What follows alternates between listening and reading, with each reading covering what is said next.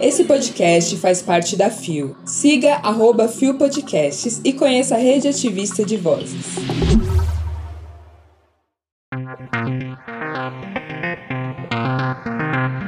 Caso de transfobia de Nicolas Ferreira será apurado. Avaliação de políticas LGBTQIA+, nos estados brasileiros. Venezuela descriminaliza homossexualidade nas Forças Armadas terça-feira, dia 21 de março de 2023. Hoje é Dia Internacional pela Eliminação da Discriminação Racial. Olá, eu sou Rod Gomes e esse é mais um Bom Dia Bicha. Levanta, viada, vamos assim! O seu podcast diário de notícias sobre as comunidades LGBT QIAP+. Seis e ônibus. Deu no Metrópole. Governo Lula dirá que bolsonarista foi transfóbico e cobrará apuração. Publicado em 16 de março de 2023 por Guilherme Amado. O Ministério dos Direitos Humanos e da Cidadania do governo Lula afirmará oficialmente que o discurso do deputado Nicolas Ferreira, do PL de Minas Gerais, foi transfóbico e não está protegido pela liberdade de expressão ou pela imunidade parlamentar. A pasta finalizará nos próximos dias uma nota técnica sobre o assunto, que será enviada ao Congresso, à Polícia Federal, à Procuradoria-Geral da República e ao Conselho Nacional de Justiça. A base da nota técnica será o julgamento do STF que, em 13 de junho de 2019, permitiu a criminalização da transfobia e da homofobia ao equiparar esses crimes ao racismo. O plenário teve oito votos favoráveis e três contrários à medida. A pena vai até cinco anos de prisão. Um parlamentar só perde o mandato se for condenado criminalmente em todas as instâncias, ou se for cassado pelos pares por quebra de decoro. A reiteração de atentados decorrentes da homotransfobia revela situação de verdadeira barbárie. Quer se eliminar o que se parece diferente física, psíquica e sexualmente, disse a ministra Carmen Lúcia na ocasião. O documento será assinado pelo ministro Silvio Almeida e vem sendo coordenado por Simi Lahat, secretária de Promoção e Defesa dos Direitos das Pessoas LGBTQIA+. Lahat é uma mulher trans. E veja você como faz diferença ter pessoas das nossas comunidades no governo, em posições de poder, em posições de decisão e discussão. Como vai dar certo? Simi Lahat também é uma mulher de luta. Ela já foi presidenta da BGLT, que é a Associação Brasileira de Lésbicas, Gays, Bissexuais, Travestis, Transsexuais e Intersexo, e é uma das fundadoras do Conselho Nacional Popular LGBTI. Poderosíssima como a espada de um samurai. Entenda, é por isso que a gente sempre bate nessa tecla. Aqui no Brasil, o direito das pessoas LGBTQIAPN+, ainda é muito escasso. Se você prestou atenção na matéria, o que torna crime a LGBTfobia, na verdade é uma decisão do STF. E como Bia Carmo já falava no passado aqui no Bom Dia Bicha, isso precisa estar além. Porque qualquer decisão do STF pode ser retomada e redecidida a qualquer momento. Não tem a força e o poder de lei. Então a gente fica à mercê de quem está no Supremo Tribunal Federal sem as nossas leis garantidas de verdade. Para que isso aconteça, a gente precisa legislar. Você tá me entendendo? E segundo a matéria completa, que você pode conferir no link que tá aqui na descrição do episódio, a decisão do STF vai ser usada pelo Ministério sim para apontar que o Congresso tem sido omisso em não aprovar uma lei punindo esses crimes. Como assim? E isso já foi visto como uma inércia de parlamentares que foi citada lá na decisão por sete ministros, pelo menos. E para provar que não pode ter nada sobre nós sem nós, fica aqui meu beijo para Erika Hilton, sim, deputada Erika Hilton, que faz absolutamente tudo, que por conta dela, de toda a movimentação que ela tem feito, tanto na Câmara quanto na internet, estamos vendo o processo contra as falas transfóbicas de Nicolas andando. Babado, maravilhoso. Maravilhoso. Ontem mesmo, o ministro Alexandre de Moraes enviou à PGR um pedido para suspender as contas. Por quê? Porque o Bolsonaro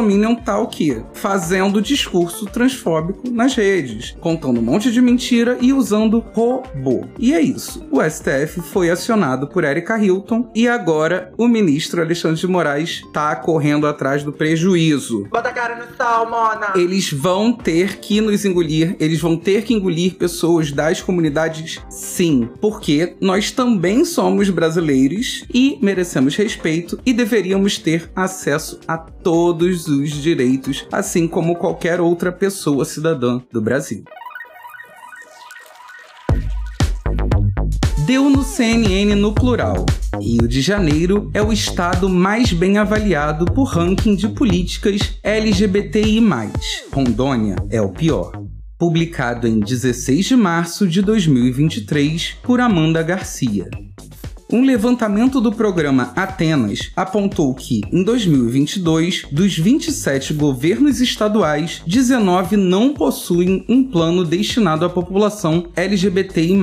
O ranking avaliou todos os estados e o Distrito Federal em diversos quesitos, para trazer um balanço real das políticas públicas em vigor. O Rio de Janeiro foi destaque positivo, com 19 unidades de atendimentos à população distribuídas por seu território. Por outro lado, Rondônia é o pior estado, tanto em termos de políticas públicas quanto pela falta de comprometimento em combater a discriminação. Entre os critérios estão as políticas matriciais de cada estado, como órgão gestor, conselho estadual LGBTI+, e também plano e programa para tocar ações e políticas públicas para a comunidade. Além disso, políticas setoriais também foram levantadas. As ações na saúde, educação, trabalho, segurança, cultura, esporte e lazer para este público. Outro fator foi a questão da justiça, com os modelos de cada estado para organizar a defesa e proteção dos direitos LGBTI,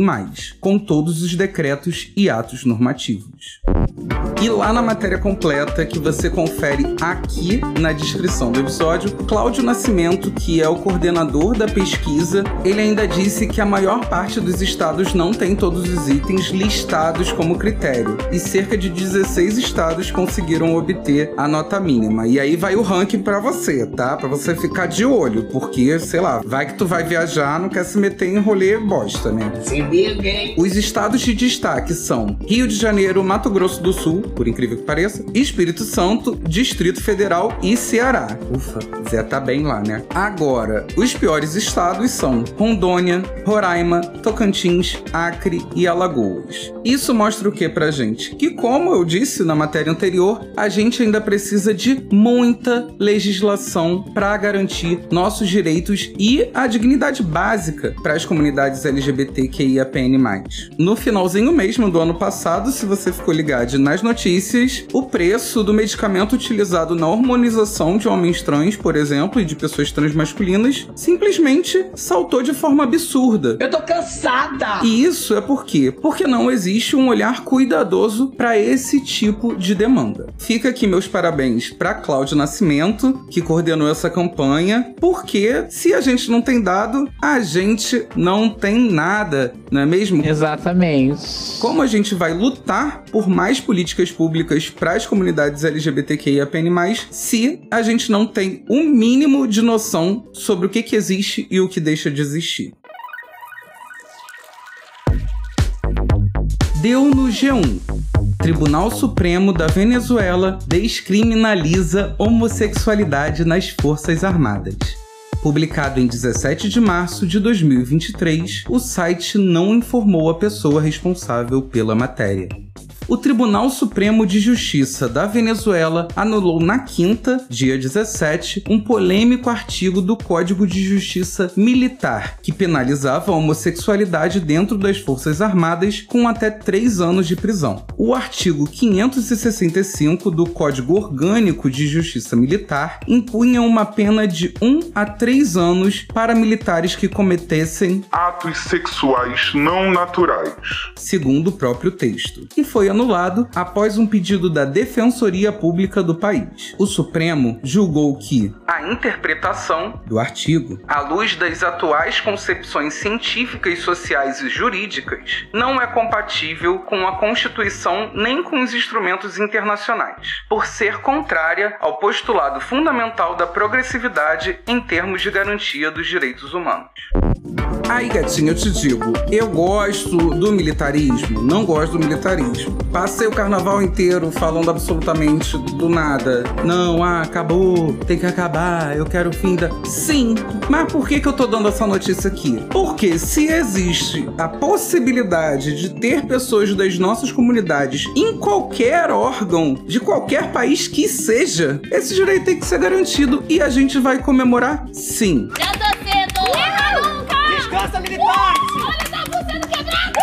É um passinho de cada vez que a gente precisa dar. A gente garante os nossos direitos em qualquer lugar. E aí depois a gente vai questionar se justiça militar é alguma coisa interessante ou não. Se o militarismo em si é uma coisa interessante ou não. Mas enfim, vida que segue, nada acontece feijoada, não é mesmo? E isso também é legal porque a gente consegue ver a Venezuela, que é um país aqui da América Latina, avançando em questão de direitos das comunidades LGBTQIAPN+. A direita surta!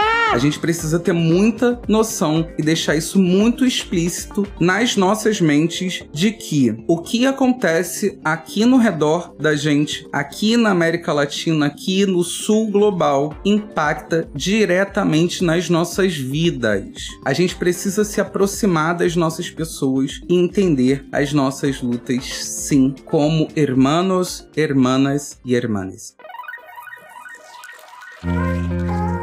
Chegamos ao final de mais um Bom Dia Bicha e eu estava em polvorosa para retomar esse podcast. Brota, vambora. As férias foram longas? Sim. Deu tempo de descansar? Não, porque a gatinha continuou trabalhando, não é mesmo? Porque Bom Dia Bicho ainda não, não sustenta a casa e eu preciso botar comida na mesa, eu preciso pagar minha bebida para sustentar minha rebolada de bunda, não é mesmo? Era mês 7, eu tô emanando, não chegou o resultado do que eu tava emanando no mês 1. Então, muito difícil esse negócio aí de, de férias que é férias só de um, de um rolê, porque a gente precisa fazer outros, mas estou muito feliz. Queria deixar aqui meu beijão pra Nara Lívia, que se despediu do podcast nesse ano. Espero que ela tenha muito sucesso nos próximos projetos, na vida, na carreira de maneira geral. Nara Lívia aceitou meu convite pessoal para assumir a apresentação do Bom Dia e eu fiquei muito feliz em ver ela saindo de lá da edição e colocando a boca no mundo, porque eu sei o quanto essa mina é potente, o quanto ela é foda. Eu quero aplausos. E eu já te falei isso, Nara, mas eu também quero te agradecer aqui, na frente de quem nos ouve. Porque foi aqui que você colocou sua voz com muita coragem, com muita dedicação. E eu sou imensamente grato por essa temporada que você passou com a gente.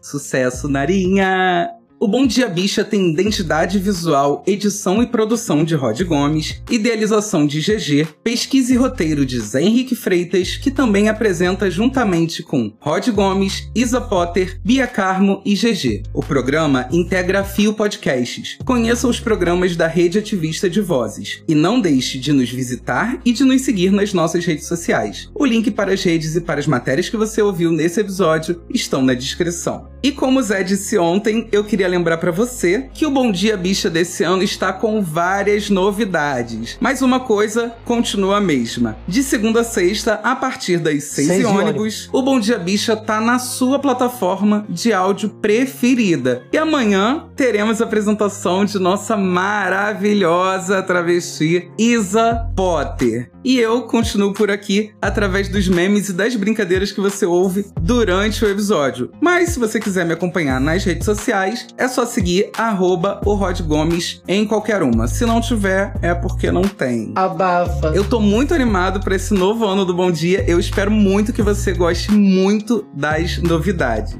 Até a próxima e tchau, tchau.